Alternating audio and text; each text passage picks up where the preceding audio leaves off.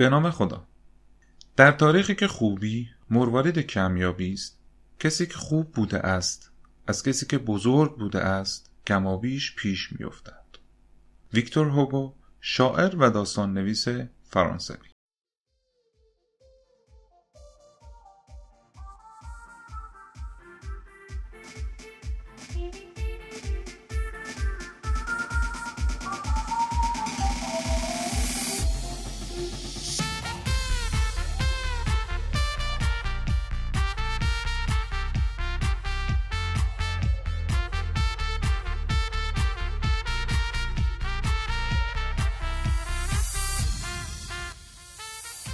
سلام.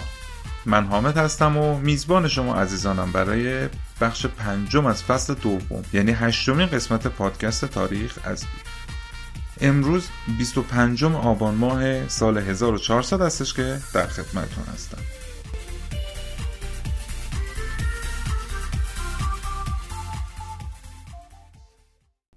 همین اول کاری اینو بگم. چون توی این پادکست ما داریم سالها رو از اول پشت سر هم میریم جلو کلا یکم حالت سریالی داره بهتر طبق ترجیب پادکست گوش کنیم.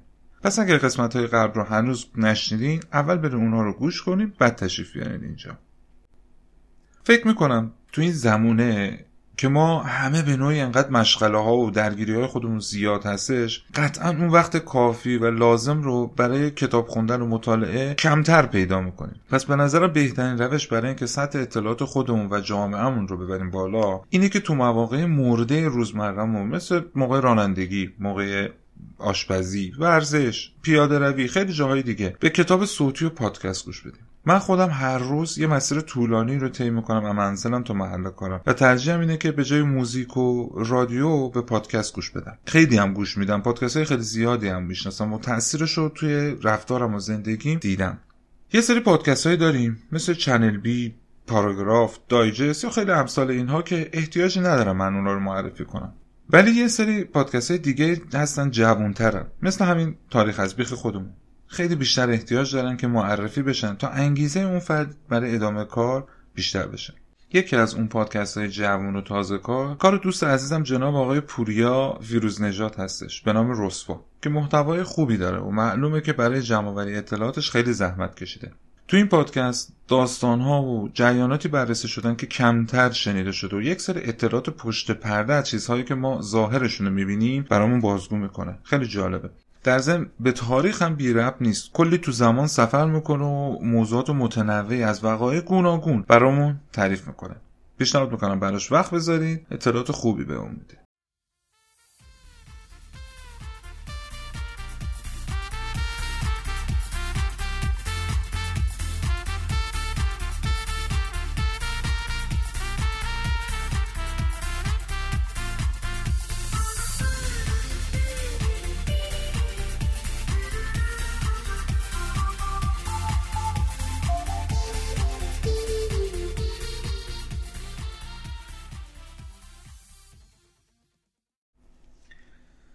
من وقتی که تاریخ می‌خونم یه سری نکات خیلی برام جالبه. مثلا اینکه چقدر عملکرد آدم ها تو آینده تأثیر گذاره حالا هر کسی به نوبه خودش شاید اون فردی که داره اون کار رو انجام میده به نظر خودش خیلی کار مهمی انجام نمیده و اون کارش خیلی مهم نیست. ولی تو طول زمان معلوم میشه که چه تأثیری گذاشته. ممکنه یه پدر روزی یه به نظر خودش یه حرف ساده ای بزنه ولی اون حرفش تا سالها روی زندگی بچهش موثر باشه. یا هزاران مورد دیگه که می‌تونه مثال بزنیم حالا در اشل بزرگ وقتی به قضیه نگاه می‌کنه می‌بینه که مثلا یه روزی یه پادشاه تصمیم گرفته که یه کاری انجام بده و اون تصمیمش روی سرنوشت چندین کشور تاثیر می‌ذاره. به عنوان نمونه همونطوری که تو قسمت قبل گفتم دیدیم که هوخشترو نبوپولسر دو تا پادشاهی بودن که تصمیم گرفتن اون تابوی آشوریان رو بشکنن و عزم خودشون رو برای شکست دادن آشوریان جذب کردن. امروز ما نمی‌دونیم. ولی شاید هر کدوم اینها تنها رفته بودن جلو نمی‌تونستن به اون نتیجه قابل قبول و مطلوب برسن. شاید هر کدوم از اینا چه نبوپولسر یا هوشتره ترجیح می‌دادن به زندگی بی سر خودشون زیر سلطه آشوریان ادامه بدن. مثل خیلی آدم ها و پادشاه دیگه که این کار کرده بودن. ولی تصمیم می‌گیرن و یه کار بزرگ انجام میدن. که بعد از 2650 سال امروز من و شما میشنیم در موردشون حرف می‌زنیم. حالا نکته جالب و مهم اینجاست. شاید اگر اون روز هوخشتره سراغ آشوریان نمی‌رفت و بعدش هم به لیدیه لشکرکشی نمی‌کرد و پسرش با دختر پادشاه لیدیه ازدواج نمی‌کرد اصلا فردی به نام کوروش به وجود نمیومد و سلسله هخامنشی تشکیل نمی‌شد. کل خاور میانه و دنیا هم الان وضعیتشون اصلا این نبود. همه چیز تغییر می‌کرد. کلا سرنوشت انسان ها عوض می‌شد. کسی هم چه می‌دونه؟ شاید هم یکی دیگه این کارو می‌کرد و باز هم همین روند پیش می‌رفت. ببینید میگن اگر ادیسون برق رو اختراع نمی‌کرد بسته به نیاز اون روز تو بازه زمانی چند ساله قطعا یه نفر دیگه این کار رو می‌کرد. یعنی مهم اینه که ادیسون این کار رو انجام داد و اسم خودش رو تو جهان جاودانه کرد. امثال اینجور اتفاقا کم نیست. پس بیاین تو زندگیمون ولو شده بین خانوادهمون یا بین دوستان و نزدیکانمون یه کاری بکنیم که همیشه از ما به عنوان یک فرد تاثیرگذار مثبت یاد بشه.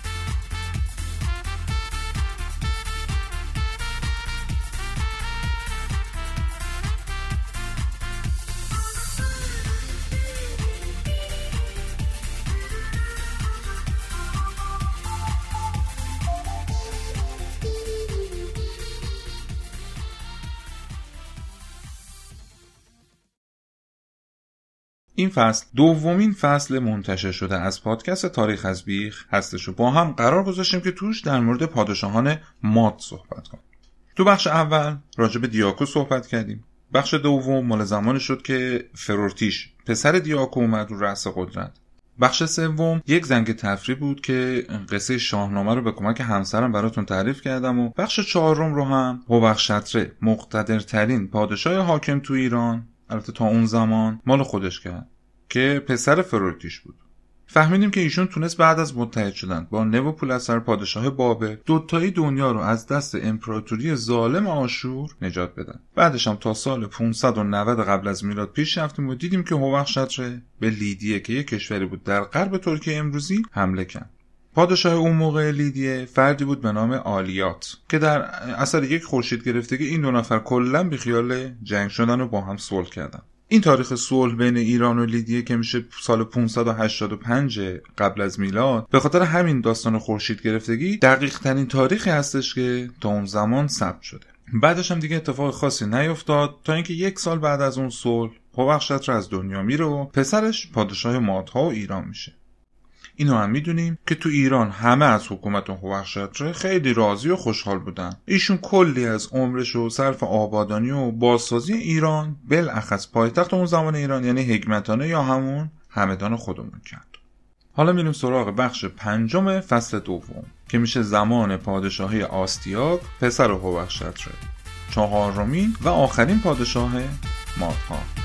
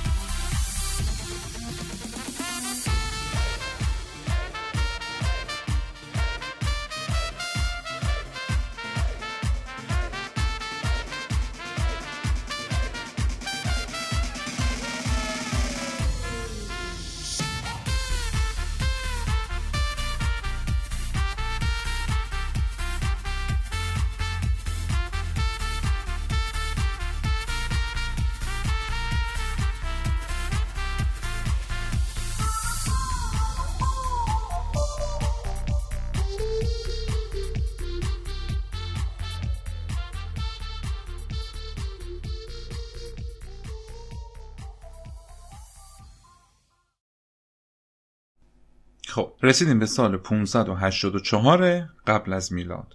برای اینکه اینجا هم مثل قبل سالها رو بتونیم قشنگ متوجه بشیم و با هم قاطی نکنیمشون این سال 584 قبل از میلاد یعنی به پادشاهی رسیدن پسر هوخشتره رو ما مبدا قرار میدیم. بقیه سالها رو نسبت به اون مقیاس می‌گیریم. مثلا میگیم چند سال بعد از این جریان بوده چند سال قبل از این جریان بوده که بتونیم موقعیت سالها رو دقیقا بفهمیم که مثلا کی کی اومده کجا.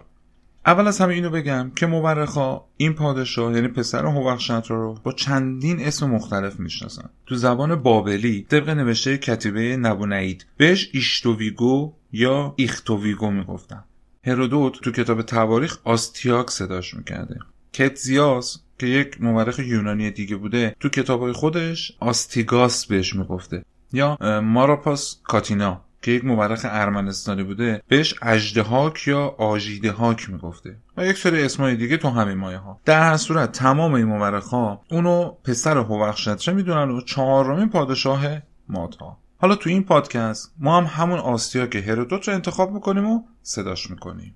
همونطوری که آخر بخش قبل گفتم در این زمان قلمرو ماتا قشنگ بزرگ شده بود. اگه بخوام طبق نقشه امروز توصیفش کنم می‌شده کل ایران به اضافه از شرق قسمتی از افغانستان و ترکمنستان از شمال جنوب قفقاز که میشه همین ارمنستان از غرب هم قسمتی از عراق و ترکیه از جنوب هم خلیج فارس. ببینید یادمون هست دیگه اون موقع مادا یه منطقه کوچیکی بودن تو کردستان امروزی. یعنی یوهو چقدر وسعت گرفت چه بزرگ شد قدرت و قلمروی مادا به جز ایران که قدرت خاور میانه بود سه تا قدرت دیگه تو منطقه وجود داشت. اولی مصر بود که تو اینجای داستان زیاد باش کاری نداریم و می‌ذاریم که آپریس فرعون اون زمان مصر سرگرم به پادشاهی خودش باشه. نه اون با ما کاری داره نه ما با اون.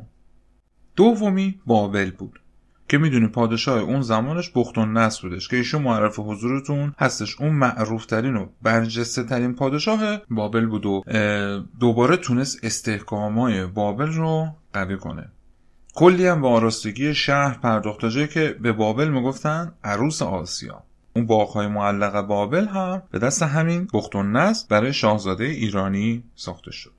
ولی با این وجود فردی سنگدل و بیره بود. یادمون هستی که چه بلایی سر یهودیان و اورشلیم و هیکل سلیمان آورد اینو برای یادآوری هم بگم که بختون تو زمان فتح نینوا و شکست دادن آشوریان با دختر هوخشتر امیتیس ازدواج کرد در نتیجه میشه شوهر خواهر آستیاک بختون در سال 562 قبل از میلاد یعنی 22 سال بعد از اینکه آستیاک به پادشاهی رسید در سن 72 سالگی بعد از 40 سال پادشاهی میمیره. چقدر سال تو سال شد؟ ببینید بختون نز سال 562 قبل از میلاد میمیره. 22 سال هم هستش که این موقع که بختون نز مرده آستیاک پادشاه شده. 72 سالش هم بوده و 40 سال هم پادشاه بوده. بعد از بختون نصر طی 6 سال سه تا پادشاه دیگه از همون خاندان نبوپولسر و بختون نصر پادشاه بابل شدن. به نام های اویل مردوک نریگلیسار و لاباشی مردوک. امیدوارم اسمشون رو درست گفته باشم. این توضیح رو بدم تو پرانتز که مردوک اسم خدای بابلیان بوده که خیلی از این پادشاه ها ته اسمشون مردوک داشتن. از اون اول مردوک بوده. ها عکس سنگنگاراش رو تو صفحه اینستاگرام می‌ذارم. ببینید. این سه نفر یه سری پادشاهایی بودن که خیلی پررنگ و موثر تو تاریخ بابل نبودن. به شکلی که حتی اون پادشاه آخریه یعنی همون لاباشی تو بچگی به پادشاهی رسید و بعد از نه ماه سلطنت طی توته هم کشته شد رفت کارش. این از هم نپاشیدن بابل تو این زمان 6 سال مدیون قدرتی بودن که بخت و نس براشون به وجود اومده بود که همه اطرافیان از بابلیا میترسیدن. وگرنه این سه تا پادشاه آبی ازشون گرم نمی‌شد.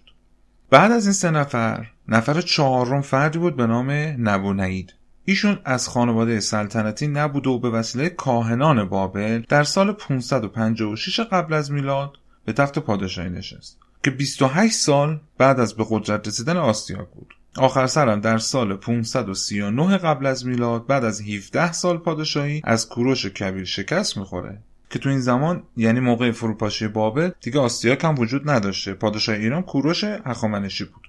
از این به بعد بابل هم میاد زیر سلطه ایران. یعنی از زمان اینکه نبوپولسر بابل را از دست آشوریان نجات داد تا زمانی که بابل رفت زیر پرچم ایران حدود 90 سال بابلیان برای خودشون حکومت می‌کردن و 6 تا پادشاه اونجا حاکم بود.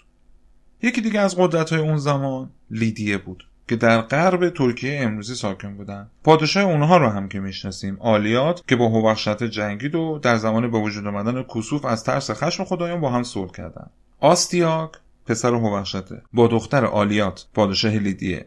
به نام آرینیس ازدواج می‌کنه و میشه داماد آلیات. پس پادشاه لیدیه هم پدرزن آستیاک بود که آلیات هم تا سال 560 قبل از میلاد یعنی 24 سال بعد از به پادشاهی رسیدن آستیاک پادشاه لیدیه بود. که بعد از آلیات هم کروزوس پادشاه لیدیه شد که اونم می‌شد برادر زن آستیاک. خب یه بار با هم یه مرور ریز بکنیم. آستیاک پادشاه ایران بود که به گفته هرودوت 35 سال پادشاهیش طول کشید. پخت نس شوهر خواهرش هم پادشاه بابل بود که 22 سال همدوره آسیاک بود و بعدش میمیره. بعد از اون از همون نسل پادشاه بابل شدن تا رسید به نبونعید پادشاه بابل. چند سالی هم نبونعید و آسیاک با هم همدوره بودن. این از بابل. توی لیدیه هم پدر زن آسیاک پادشاه بابل بود. 24 سال هم با هم همدوره بودن و بعدش برادر زنش پادشاه شد که کروزوس تا بعد از آسیاک هم همچنان شاه لیدیه باقی موند. در نتیجه پادشاه ایران هیچ وقت نمی‌تونست به فکر کشورگشایی از سمت غرب باشه. خلاصه فک فامیلاش اونجا بودن. مادها هم با جفت اینها پیمان دوستی بسته بود و شکستن این پیمان دوستی و در افتادن با اینا یکم دردسرساز می‌شد. هم برای ایران هم برای اون قدرت ها از طرف شرق مهمترین دولتی که وجود داشت پارس ها بودن. که تو منطقه فارس و انشان زندگی می‌کردن. که اونا هم تقریبا زیر نظر ماتها بودن. اولش که زیر سلطه ایلام بودن. یعنی انشان یکی از شهرهای ایلام محسوب می‌شد. بعد که آشوریان اومدن ایلام رو تسخیر کردن و گرفتن رفتن زیر نظر آشوریان. بعدش هم که آشوریان به دست ماتها و بابلیان شکست خورد. این منطقه انشان هم یکی از مناطقی بود که رسیده بود به ماتها ولی در تمام این دوره ها یعنی چه زمان ایلام چه زمان آشوریان و یا زمان ماتا هیچ وقت صد درصد زیر سلطه اون قدرت برتر منطقه نبودن. همیشه یه خود حالت مستقل و نیمه مستقل داشتن واسه خودشون. تو این مابینا بوده. حالا تو بخش بعد یعنی فصل بعد که میشه فصل هخامنشی ها از اول قشنگ توضیح میدم که چی بوده و کیا بودن و چه کار کردن. اینجا فقط همینو بدونیم که یه قدرت نیمه مستقلی که یه سری پادشاهایی بودن که هیچ وقت هم واسه اون قدرت حالا مثلا این زمان واسه آسیا خطری محسوب نمی‌شدن. فقط خراجگذار مادها بودن. اینجوری بگیم بهتره. آستیا تو این 35 سال حکومتش یکی به خاطر همین جریاناتی که تعریف کردم یعنی فامیل بودنش و همپیمان بودنش با همسایه ها و یکی هم به خاطر اینکه کلا آدمی نبود که زیاد خودش رو به دردسر بندازه و ترجیح میده تو کاخ خودش و قصرهاش زندگی شاهانش و بی دردسرش رو بگذرونه اتفاقای خاصی تو دوران حکومتش نیفتاده. اسناد و مدارک هم زیاد اطلاعاتی در مورد این دوره به ما نمیدن. چون که آغاز حکومت کوروش کبیر که یکی از پررنگترین پادشاهان تاریخ ایران بوده با پایان دولت آستیاک گره خورده کلا توی تمام متون از آستیاک زیاد حرفی زده نشده و تاریخ این پادشاه رفته زیر سایه داستانهای تولد و بچگی و این داستانهای کوروش. بیشترم از فروپاشی حکومت ماد و آستیاک که حرف زدن که اونم باز هم میشه داستانه کوروش. یعنی چون کوروش اومد مادها رو شکست داد اونم میشه جزو داستانه کوروش جزو داستان آستیاک نیست. ولی با تمام این وجود من همه سعی خودم رو کردم تا کل اطلاعات موجود از آستیاک و این 35 سال پادشاهش رو براتون جمع بری کنم. این کار رو از چندین کتاب و مقاله تاریخی که پیدا کردم انجام دادم. این متون خیلی جاها با هم اختلاف نظر داشتن. حالا بریم جلوتر خودتونم متوجه میشین. خیلی از این ها مثل هرودوت و کتزیاس داستانهایی تعریف کردن که بیشتر شبیه افسانه هستشون. نمی‌تونیم بهش بگیم که یک سند تاریخی به حساب میاد. در صورت من تمام این اطلاعاتی که به دستم رسیده رو بازگو می‌کنم. بعدش تو فصل بعد شروع می‌کنیم مفصل راجع به پارس ها و پادشاهی هخامنشی صحبت می‌کنیم. تو این تیکه پادکست یه خود مجبور شدم توضیح و تفسیرم رو زیاد کنم که قشنگ متوجه بشیم چی به چی بوده. امیدوارم حوصلتون سر نرفته باشه. حالا بریم جلوتر. یه خود حالت بهتری پیدا می‌کنه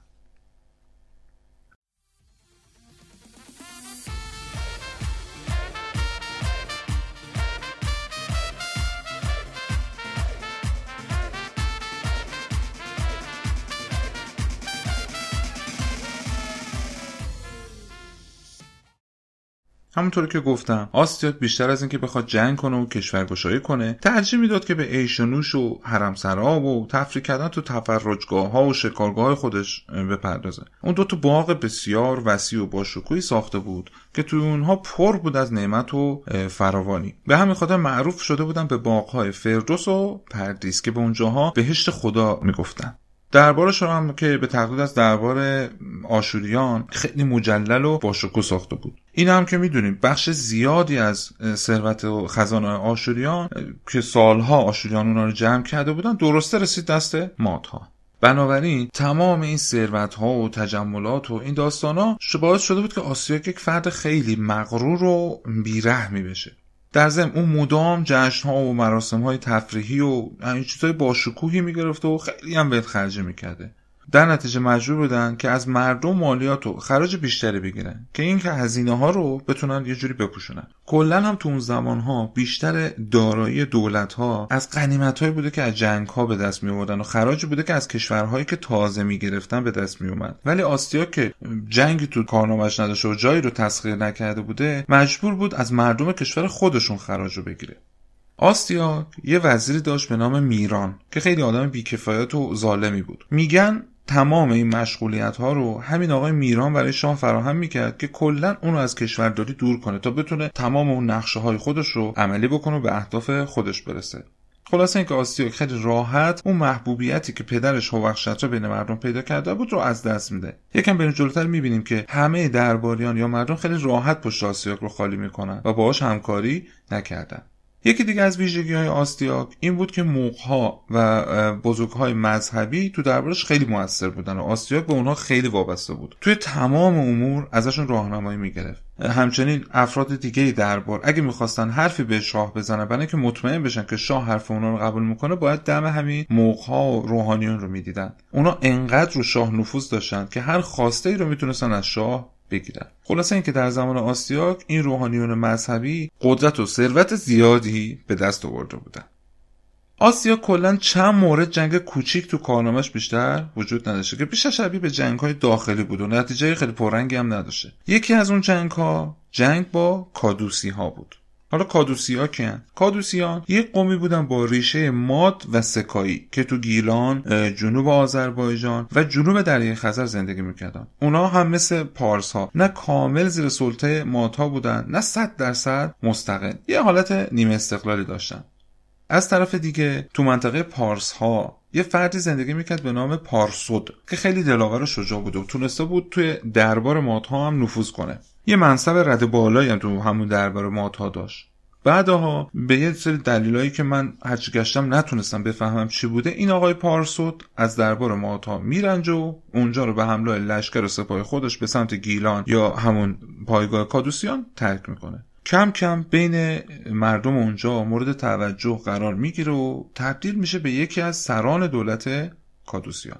بعدش هم شروع می‌کنه مردم رو علیه مادها تحریک کردن که شما باید یک دولت کاملا مستقل باشین و چرا دارین به مادها خراج پرداخت می‌کنین؟ از این حرفا.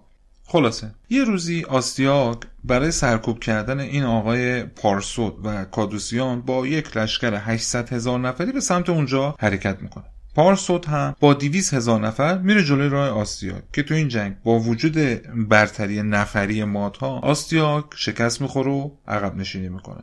من خودم به شخصه یعنی اینو جایی نخوندم تحلیل خودمه. فکر می‌کنم دلیلش این بوده که پارسوت خیلی دلاور و جنگجو بوده ولی آستیاک اصلا اینجور نبوده و کلا همونطوری هم که گفتم مردم ما خیلی از جون و دل برای پادشاهشون مایه نمیذاشتن.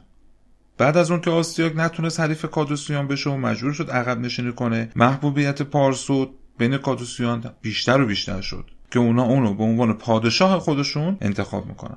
اونم بعد از به پادشاهی رسیدن هر کس که ریشه مادی داشت رو از اون منطقه اخراج می‌کنه. بعدش هم بارها با آستیاک حمله می‌کنه و هر از گاهی یکی از مناطق ماد رو غارت می‌کرده. به همین خاطر هم بوده که هیچ وقت کادوسیان به طور کامل نیامدن زیر سلطه مادها و نمیذاشتن مادها به دریای خزر برسن. میگن که انقدر نفرت پارسود از ماتا زیاد بود وقتی داشته از دنیا می‌رفته به جانشین خودش وصیت می‌کنه و مجبورش می‌کنه که قسم بخوره هرگز نذاره این نفرت کادوسیان از ماتها کم بشه. و میگه که من هر کسی رو که با ماتها از در صلح و دوستی وارد بشه لعنت و نفرین می‌کنم. کتزیاس که می‌شناسیم تاریخنگار یونانی تو کتاب خودش نوشته که کوروش کبیر توی جوانی یکی از سردارهای ماد بود. آستیاک وقتی دید که حریف کادوسیان نمیشه مدام هم دارن اینا براش دردسر ساز میشن کوروش رو به عنوان سفیر میفرسته به سرزمین کادوسیا که باهاشون پیمان صلح ببنده. ولی احتمال این وجود داره که همونجا فردی به نام اویبار به واسطه نفرتی که از مادها داشته رو مخ کوروش میره و بذر قیام علیه مادها رو تو دلش میکاره.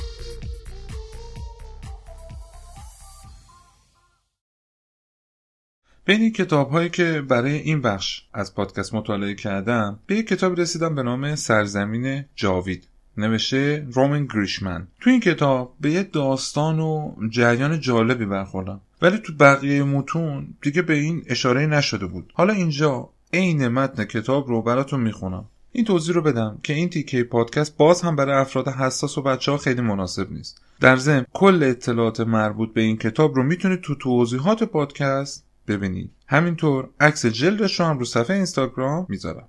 این توضیحاتی که راجع به این کتاب دادم بیشتر برای اینکه چون یه خورده این داستان عجیب غریب هست منبعش رو بهتون معرفی کرده باشم. حالا برای اینکه یه تنوعی هم ایجاد کرده باشیم بازم از همسرم تقاضا کردم که این تیکه متن کتاب رو ایشون برامون بخونه. امیدوارم که خوشتون بیاد. فقط اینو توجه داشته باشین که این کتاب از اسم ایشتوویگو به جای آستیاک استفاده می‌کنه.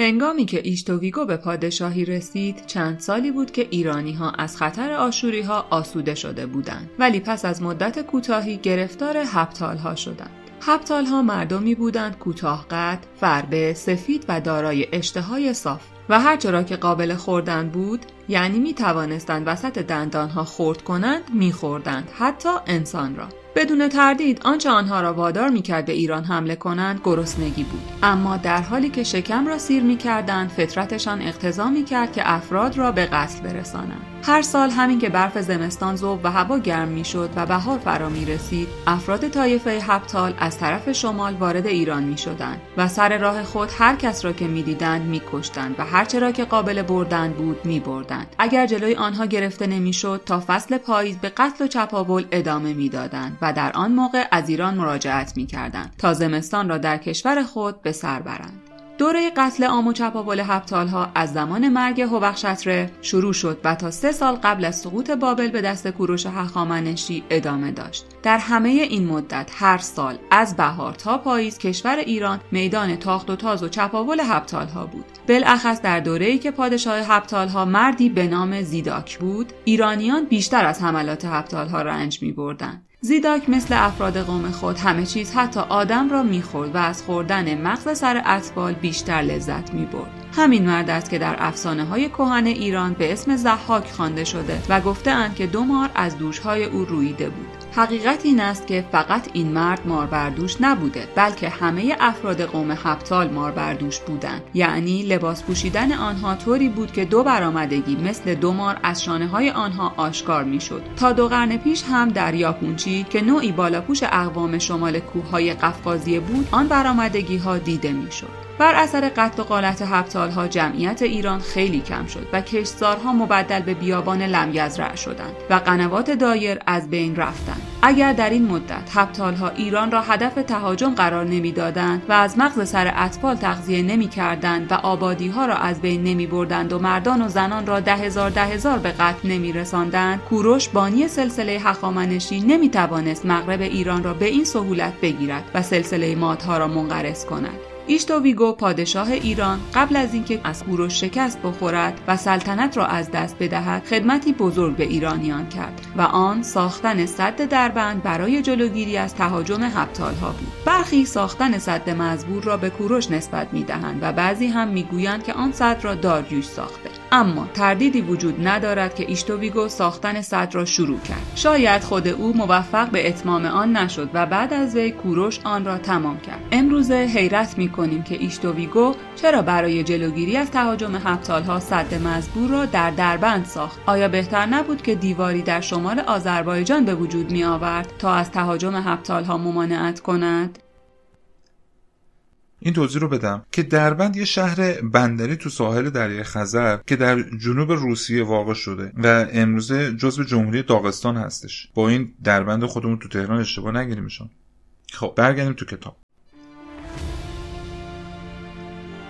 حیرت ما ناشی از آن است که وضع امروز مرزها را در نظر می‌گیریم. اگر به مرزهای قدیم توجه کنیم این حیرت رفت می شود در قدیم مرز شمالی کوههای قفقازیه بود و در بند معبر قابل عبور آن کوهها به شمار می آمد و اگر آن معبر را می بستند راه ورود به ایران بسته می شد. به همین جهت ایشتوویگو در صدد برآمد که آن معبر را با ایجاد یک سد از آهن و مفرق مسدود کند. آثار این سد هنوز هم موجود است و می توان دریافت که یک سد بزرگ و معتبر بوده. بعد از اینکه آن سد ساخته شد دیگر هپتالها نتوانستند ایران را از آن راه هدف تهاجم قرار دهند. گرچه باز هم وارد ایران شدند اما نه از راه دربند بلکه از راه های دیگر یعنی از راه شمال استراباد و خراسان. کوروش بعد از آنکه سلسله ماد را منقرض کرد و ایران غربی جز ایران بزرگ دوره هخامنشی شد قانونی وضع کرد که خلاصه آن این است. اگر اقوام بیگانه ایران را هدف تهاجم قرار بدهند هرگاه اسیر بشوند برده خواهند شد. این دوره‌ای که هپتال ها مدام ایران را مورد تهاجم قرار می‌دادند یکی از بدترین دوران زندگی ایرانیان بود و رسم کوهنشینی که در دوران ما قبل تاریخ به وجود آمده بود در این مدت خیلی متداول شد. مردم از بیم مهاجمان شهرها را رها کردند و به کوههایی پناه بردند که آب و علف داشت و رسم شبانی و پرورش دام جای رسم کشاورزی را گرفت.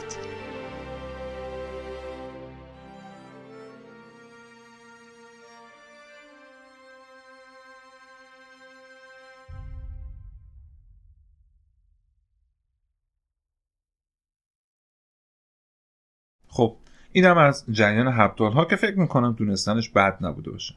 حالا اونا رو دیگه همینجا می‌ذاریم. باشن. یک جریان جالب دیگه هم. بهش برخوردم و می‌خوام براتون تعریف کنم. فردوسی توی شاهنامه گفته که ایرانیان خوندن و نوشتن رو از دیوها یاد گرفتن. وقتی که دیوها به ایران زمین حمله می‌کنن پادشاهی به نام تحمورس اونها رو شکست میده و اسیرشون می‌کنه که به تحمورس دیوبند معروف بوده. بعد هم از دیوا می‌خواد که به مردم ایران خوندن و نوشتن رو یاد بده تا در عوض اونا رو آزاد کنن. آقای والتر برونو هنینگ آلمانی خاورشناس و ایرانشناس و متخصص زبانهای باستانی معتقده که این دیوها که فردوسی ازشون صحبت کرده همون آشوریان بودن که ماتا تونستن اونها رو شکست بدن و اسیرشون کرده بودن که اونها هم به واسطه اینکه ریشهشون به سومریان می‌رسیده باسواد بودن. در نتیجه قرار شده بود که در قبال یاد دادن خوندن نوشتن به ایرانیان و مادها آزاد بشن. البته این نکته هم باید متذکر بشم که سالها بعد از اینکه هنینگ این نظریه رو داد یک کتیبه زیر خاکی پیدا شد که نشون میده ایرانی از 5000 سال قبل هم خط و سواد خوندن نوشتن داشتن.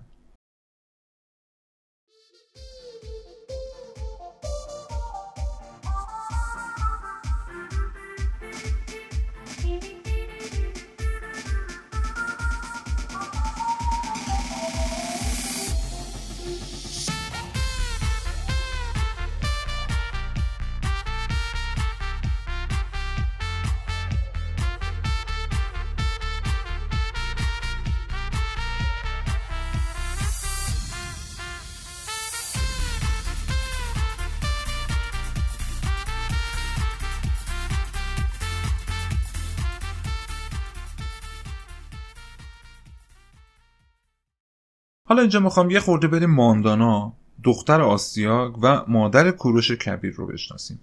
ماندانا یک کلمه هستش از ریشه زبان فارسی باستان به معنی شادکام و شادمان. همونطوری که قبلا گفتم آستیاگ داماد آلیات پادشاه لیدیه شد و با آرنیس ازدواج کرد که ماندانا هم دختر اونا بود. ایشون دختری بسیار زیبا مهربان و خیر بود که بین مردم اون زمان به نیکوکاری و مردمداری هم خیلی معروف بود. میگن که ماندانا از پدرش ثروت خیلی زیادی به ارث برده بود که اکثر اون ثروت رو هم تو امور خیریه خرج می‌کرده. مثلا یکی از اون کارهایی که انجام داده یک یتیم خونه خیلی بزرگی توی حکمتانه درست کرد. ماندانا از نظر زیبایی و آراستگی و تیپ و سر و بین مردم ما زبان زده همه بود. وقتی مثلا ماندانا 18 سالش بود توی یک جشن یا مسابقه به عنوان تماشاچی به همراه پدرش می‌رفت همه مردم یک چشمشون به جریان جشن و مسابقه و اینا بود یک چشم دیگهشون خیره به ماندانا. زن و مرد همه شیفته اون می‌شدن. در ضمن خیلی هم اخلاق و رفتار خوبی با همه داشت. به شکلی که کسی پیدا نمی‌شد که بگه به خاطر فلان دلیل از ماندانا رنجیدم. همه اینا باعث شده بود که آستیاک خیلی خیلی دختر خودش رو دوست داشته باشه و براش عزیزتر از قبل هم می‌شد. تا اینکه یک شب پادشاه یک خوابی می‌بینه که براش خیلی عجیب بوده. بلافاصله موقها و پیشگوهای دربار رو احضار می‌کنه ازشون می‌خواد که این خواب رو تعبیر کنن. قبلا گفتم دیگه شاه تو هر موردی با اونها مشورت می‌کرد و نظرشون برای آسیا خیلی مهم بود. آسیاک خواب دیده بود که از دخترش ماندانا یه درختی رشد می‌کنه و سایش روی تمام ایران و منطقه ماد میفته که وقتی این خواب رو برای خوابگزارها و پیشگوها تعریف می‌کنه اونا بهش میگن که تعبیر خواب اینه که از دختر شما یه پسری به دنیا میاد که امپراتوری شما رو شکست میده و سلسله ماد رو منقرض می‌کنه و کل آسیا رو هم می‌گیره. آستیاک هم خیلی ناراحت و آشفته میشه. توی اون زمان آستیاک یه همسری داشت به نام مدیا که بعد از اینکه آرینیس یعنی مادر ماندانا همون دختر آلیات از دنیا رفته بود شده بود برترین همسر پادشاه. پادشاه زن زیاد داشت. حرمسرا و این داستانا داشت که مدیا شده بود بهترین همسرش. ولی به ماندانا خیلی حسادت می‌کرد و می‌خواست که هر جوری هستش یه جوری ماندانا رو از گردونه خارج کنه تا خودش بشه بانوی اول دربار. مدیا این داستان خواب آسیاگ رو و این فرصت رو غنیمت میشمره و اول از همه تصمیم می‌گیره که با پادشاه بگه که برای رفع این بلا بهتر ماندانا رو بکشیم. ولی خب مطمئن بود که آسیاگ به واسطه اون علاقه زیادی که به دخترش داره امکان نداره که قبول بکنه و ممکنه که حتی با این حرف موقعیت خود مدیان به خطر بیفته. در نتیجه نقشه دیگه می‌کشه. به پادشاه میگه که اونو از کشور دور کن. به دو دلیل. یکی اینکه بعد از اینکه بچه دار شد از حکومت شما شما دوره. و نمی‌تونه خطری متوجه شما باشه. یه کمی که اگر با فرد غیر مادی ازدواج کنه و خون مادی تو رگهای اون بچه نباشه باز هم خیال ما راحته. چون اکثر افراد ماد مغرور رو با تکبر هستن و بعد از به دست آوردن ماندانا ممکنه که به فکر تاج و تخت بیفتن. از اون موقع این ژن برتر رواج داشته. آستیاک اولش قبول نمی‌کنه که دخترش ازش دور بشه. ولی بعد از کلی صحبت کردن مدیا با پادشاه و کمک گرفتنش از موقها و اون پیشگوهای دربار که می‌دونست آستیاک روی حرف اونا حرف نمی‌زنه تونست بالاخره پادشاه رو راضی کنه که ماندانا با یک فرد غیر مادی ازدواج کنه. البته تو متون اومده که مدیا باجهای باور نکردنی برای رسیدن به این هدفش به موقع داده که بهتر دیگه وارد جزئیات نشم خلاصه اینکه مدیا همسر پادشاه برای اینکه اون نقشه خودش رو تکمیل بکنه میگرده دنبال یک فرده که به درد کارش بخوره. تو منطقه انشان یعنی همون منطقه پارسی ها یک شاهزاده بود به نام کمبوجیه که از افراد رد بالای پارسیا بود. البته هرودوت معتقده که کمبوجیه و پدرش پادشاه نبودن. ولی در هر صورت یکی از افراد رد بالای پارسیا بود. اون فردی بود که هم با اصل و نسب بود هم با ریشه. خیلی هم سر به زور آرام بودش و هرگز به خود شمشیر نبسته بود. و مدام با مردم با محبت و دوستانه رفتار می‌کرد و با همه قش جامعه نشست و برخواست داشت. به خاطر همین دلایل مدیا کمبوجیه رو انتخاب کرد و اونو تشویق کرد که به خواستگاری ماندانا بیاد. و می‌دونست که وقتی هم آستیاک اونو ببینه قبول می‌کنه که با دخترش ازدواج کنه. اینجا لازمه که این موضوع رو بگم. این جریانات رو هرودوت در کتاب تواریخ خودش تعریف کرده. تاریخ شناسا و محقق های تاریخی خیلی این جریانات رو قبول ندارن و میگن که به احتمال زیاد اینا داستان پردازی های هرودوت بوده. خلاصه طبق همین روایت هرودوت میگه که ماندانا با کمبوجی ازدواج می‌کنن و بعد از چند سال آستیاک می‌بینه که بله دختر صاحب یک فرزند پسر شده. بعد از اون باز هم یه شب خواب می‌بینه که شبیه به همون خواب قبلی بوده. این بار هم دوباره خوابگزارا و موقها اونا رو صدا می‌کنه تو خواب براش تعبیر کنن.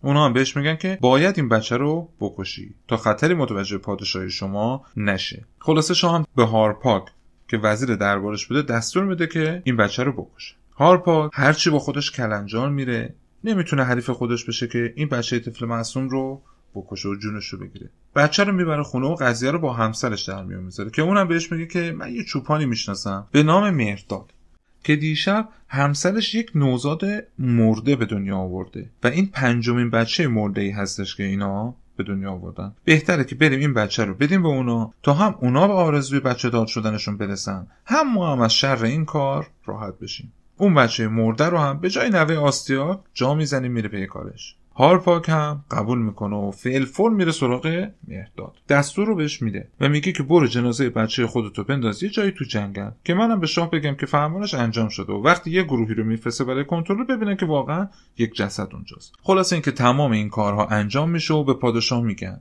اونم خیالش راحت که دیگه از دست اون کابوس وحشتناک نجات پیدا کرده و به ماندانا هم خبر میدن که بچت مرده به دنیا اومده. از این جریان ده سال گذشت و کوروش هم کنار مهرداد و همسرش زندگی می‌کرد. همسر مهرداد. یک روز که کوروش با بچه های همسان سال خودش داشتن بازی می‌کردن قرار شده بود که شاه وزیر بازی کنن که کوروش به عنوان پادشاه انتخاب میشه. بین اون بچه ها یه بچه هم بوده که امیرزاده بوده و توی بازی به خاطر اینکه از فرمان پادشاه همون بچگی کوروش سرپیچی کرده بود کوروش همون رو به شدت مجازات می‌کنه. وقتی پدر اون بچه که خودش یه امیر دربار ماد بوده می‌بینه کوروش که یه چوپانزاده بود و این بلا رو سر بچهش که یک امیرزاده هستش آورده مهداد و کوروش رو برای شکایت می‌بره پیش پادشاه. آسیاک به کوروش میگه که این چه کاری بود که کردی؟ بچه کوروش هم در جواب به آسیاک میگه که این یک بازی بود. من هم پادشاه بودم. وقتی کسی از فرمان شاه سرپیچی بکنه باید مجازات بشه. الان هم من هم مطیع فرمان شما هستم. هر دستوری بدین اطاعت می‌کنم. شام وقتی این حاضر جوابی کوروش رو می‌بینه و متوجه شباهت اون به خودش و خانوادش میشه شک می‌کنه. بعد همه دستور میده که از اونجا برن بیرون و با مهداد و کوروش خلوت می‌کنه. به مهداد میگه این بچه کیه؟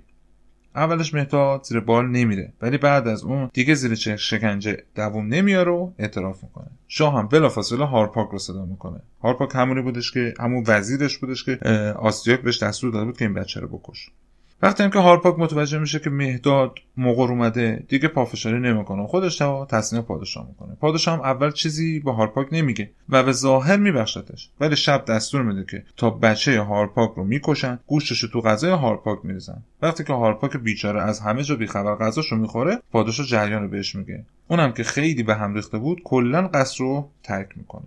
بعد آستیاک دوباره سراغ موقها میرو ازشون می‌پرسه که الان باید چیکار کنم؟ اونها هم تو طالع پادشاه نگاه می‌کنن و میگن حالا که یک بچه دیگه به جای کوروش قربانی شده دیگه اون تلس از بین می‌رفته و نیازی نیست که دیگه کوروش رو بکشی. بهتره که بفرستیش بشه پدر مادرش تا اونجا به زندگی خودش ادامه بده. این احتمال وجود داره که دوباره کوروش بعد از چند سال به دربار آستیاک برمیگرده و اونجا مشغول به کار میشه که میگن از نظافتچی دربار شروع میشه و تا ساقی مخصوص پادشاه هم پیش میره و بعدش هم میشه یکی از افسران دربار و خیلی به شاه نزدیک میشه. کل این جریانات آسیاک و کوروش و بچگی کوروش طبق گفته های هرودوت تو کتاب تواریخ هستش. ولی من خودم به شخص فکر می‌کنم هرودوت فیلم زیاد می‌دیده مخصوصا فیلم هندی.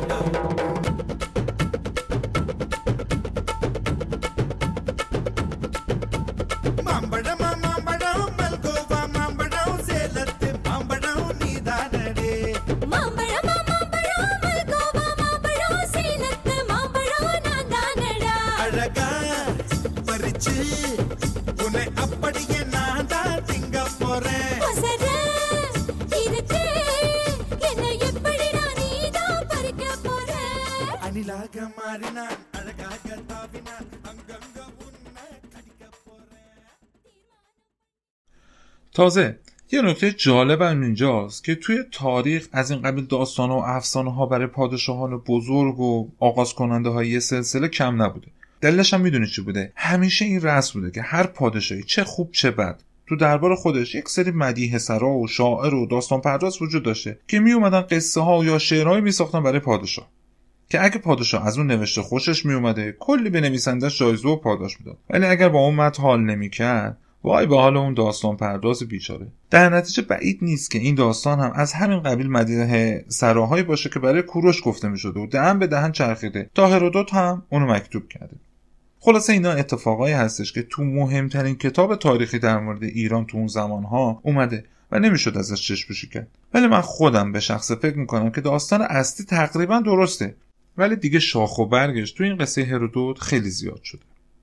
هرودوت گزنفون و چند تا دیگه از تاریخ شناسا کوروش و نوه آستیاک می‌دونن. ولی یک سری از مورخا هستن مثل والتر هینز. با بررسی سال تولد کوروش و زمان به پادشاهی رسیدنش کلا منکر ارتباط فامیلی بین کوروش و آستیاک شدن. آقای والتر هینز میگه که کوروش یک شاهزاده پارسی بوده. هیچ ربطی هم با آستیاک نداشته. کتزیاس هم میگه که کوروش اصلا شاهزاده هم نبوده و یه فرد عادی بوده که به قدرت می‌رسه و پادشاه پارس و انشان میشه. حالا از اون طرف همونطوری که قبلا گفتم سال 556 قبل از میلاد سالی بود که نبونید پادشاه بابل شد. و می‌دونیم که اون از خاندان نموپولسر و بختون نست نبوده. در نتیجه آستیاک می‌بینه که دیگه می‌تونه برای کشورگشایی به بابل حمله کنه. البته یک نظریه دیگه هم هست که میگه اول نبونعید برای بازسازی و تعمیر معبد سین در شهر هران که دیگه اون موقع معبد سین کاملا از بین رفته بود. شهر هران رو از دست ماتا در میاره که باعث میشه آستیاک تصمیم بگیره به بابل حمله بکنه. اینم محض یادآوری بگم که شهر هران یکی از شهرهای آشوریان بود که بعد از فروپاشی آشوریان افتاد دست مادها. در این زمان که میشه حدود سال 550 قبل از میلاد یعنی 6 سال بعد از به پادشاهی رسیدن نبونعید و 34 سال بعد از پادشاهی آستیاک کوروش دیگه شده بود یک جوان حدود سی ساله به جای پدرش کمبوجیه نشسته بود بر تخت پادشاهی پارس ها نبونعید پادشاه بابل که از قصه آسیاک پادشاه ماتها مطلع میشه و می‌فهمه که اون قصد داره به بابل حمله کنه برای اینکه جلوی آسیاک بتونه مقاومت بکنه و جلوی اونا رو بگیره مخفیانه میره سراغ کوروش و باش متحد میشه و کوروش آنتریک می‌کنه که علیه آسیاک قیام کنه. اینم بگم که اگه یادمون باشه اون زمانی که کوروش در دربار آستیاک مشغول به کار بود و به عنوان سفیر به منطقه کادوسیان فرستاده شده بود. اونجا فردی به نام اویبار کلا کوروش رو نسبت به آستیاک بدبین کرده بود. در ضمن کوروش هم که بعدش نمی اومده بتونه پادشاهی خودش رو بزرگ کنه تصمیم می‌گیره که به حکمتانه پایتخت مادها حمله کنه. مردم و سرکرده های مادی چون دل خوشی از آسیاک نداشتن گفتم که آسیاک خیلی راحت اون محبوبیتی که پدرش طی چند سال به دست آورده بود و از دست داد و مادها خیلی راحت پشتشون رو خالی کردن. یکیشون هم مثل همون هارپاک وزیر آستیاک حالا اگه اون جریان هارپاک و کوروش و اینا رو داستان پردازی های هرودوت در نظر بگیریم امثال اینجور سنگدلی ها آستیاک داشته. به همین خاطر اونا به آستیاک خیانت می‌کنن و وقتی که می‌بینن کوروش هم می‌خواد به اینجا حمله بکنه علیه آستیاک شورش می‌کنن. آخر سرم کت بسته آستیاک رو به کوروش تحویل میدن. به این ترتیب کوروش وارد حکمتانه میشه اینجا بعد از حدود 150 سال حکومت مادها از بین میره و پادشاهی ایران میفته دست کوروش و سلسله هخامنشی. بعد از اون کوروش همه اشیاء با ارزش و طلا و نقره و اینجور چیزها رو میفرسته به انشان. ولی اونطوری که تا اون موقع رسم بود با آستیاگ و بقیه سران ماد رفتار نمی‌کنه. اون حکمتانه رو اولین ساتراپی خودش در نظر می‌گیره و می‌ذاره حکومت ما طبق روال خودش به کارش ادامه بده. ولی به عنوان برترین استان زیر دست هخامنشیان. یعنی به نوعی باید بگیم که فقط قدرت از یه خاندان افتاد دست یه خاندان دیگه. تا اون موقع آسیاک پادشاه بیقید و شرط و کل ایران بود و پارسا خراجگذار و زیر سلطه مادها بودن. ولی از اون به بعد انشان شد مرکز قدرت ایران و حکمتانه شد دومین استان قدرتمند. به طوری که مثلا یهودی و مصری ها اونایی که مثلا یکم از این جریانات دور بودن اصلا متوجه این تغییر سلسله نشدن. هخامنشی ها رو ادامه سلسله مادها می‌دونستن. در هر صورت در سال 550 قبل از میلاد سلسله هخامنشی. رسما حکومتش رو بر ایران آغاز می‌کنه. و چند سال بعد هم آستیاک به مرگ طبیعی میمیره و 100 درصد پرونده مادها بسته میشه.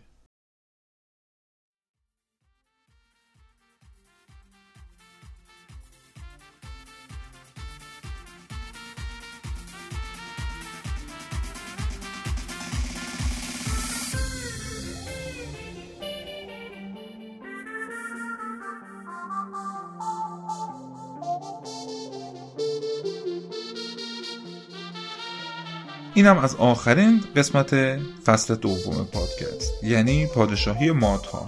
امیدوارم که خوشتون اومده باشه. این قسمت پادکست به نظر خودم هم یک کم حالت افسانه‌ای و داستانی پیدا کرد. ولی خب همونجوری که اول این بخش گفتم تو تاریخ از آستیاک خیلی کم حرف زده شده. ولی این خلاصه کل مطالبی بودش که از این 35 سال پادشاهی مادها تونستم جمع کنم و خدمتتون ارائه بدم. تو قسمت بعد میریم توی فصل سوم پادکست. که اونم اختصاص داره به سلسله هخامنشیان. و از بیخ به وجود اومدن اونها می‌خوایم شروع کنیم و بریم جلو. البته تصمیم دارم که یک قسمت کوتاه آخر هر فصلی بذارم که یک مروری بکنیم نسبت به اون فصل. که مثلا این چهار پنج بخشی که مربوط به فصل دوم پادکست می‌شد رو توی یه قسمت کوتاه کل جریان رو براتون دوباره تعریف بکنم. امیدوارم که راضی بوده باشین و لذت برده باشین. باز هم از همراهیتون سپاسگزارم و امیدوارم که با سابسکرایب کردن معرفی به دیگران منو بیشتر از قبل دلگرم کنید.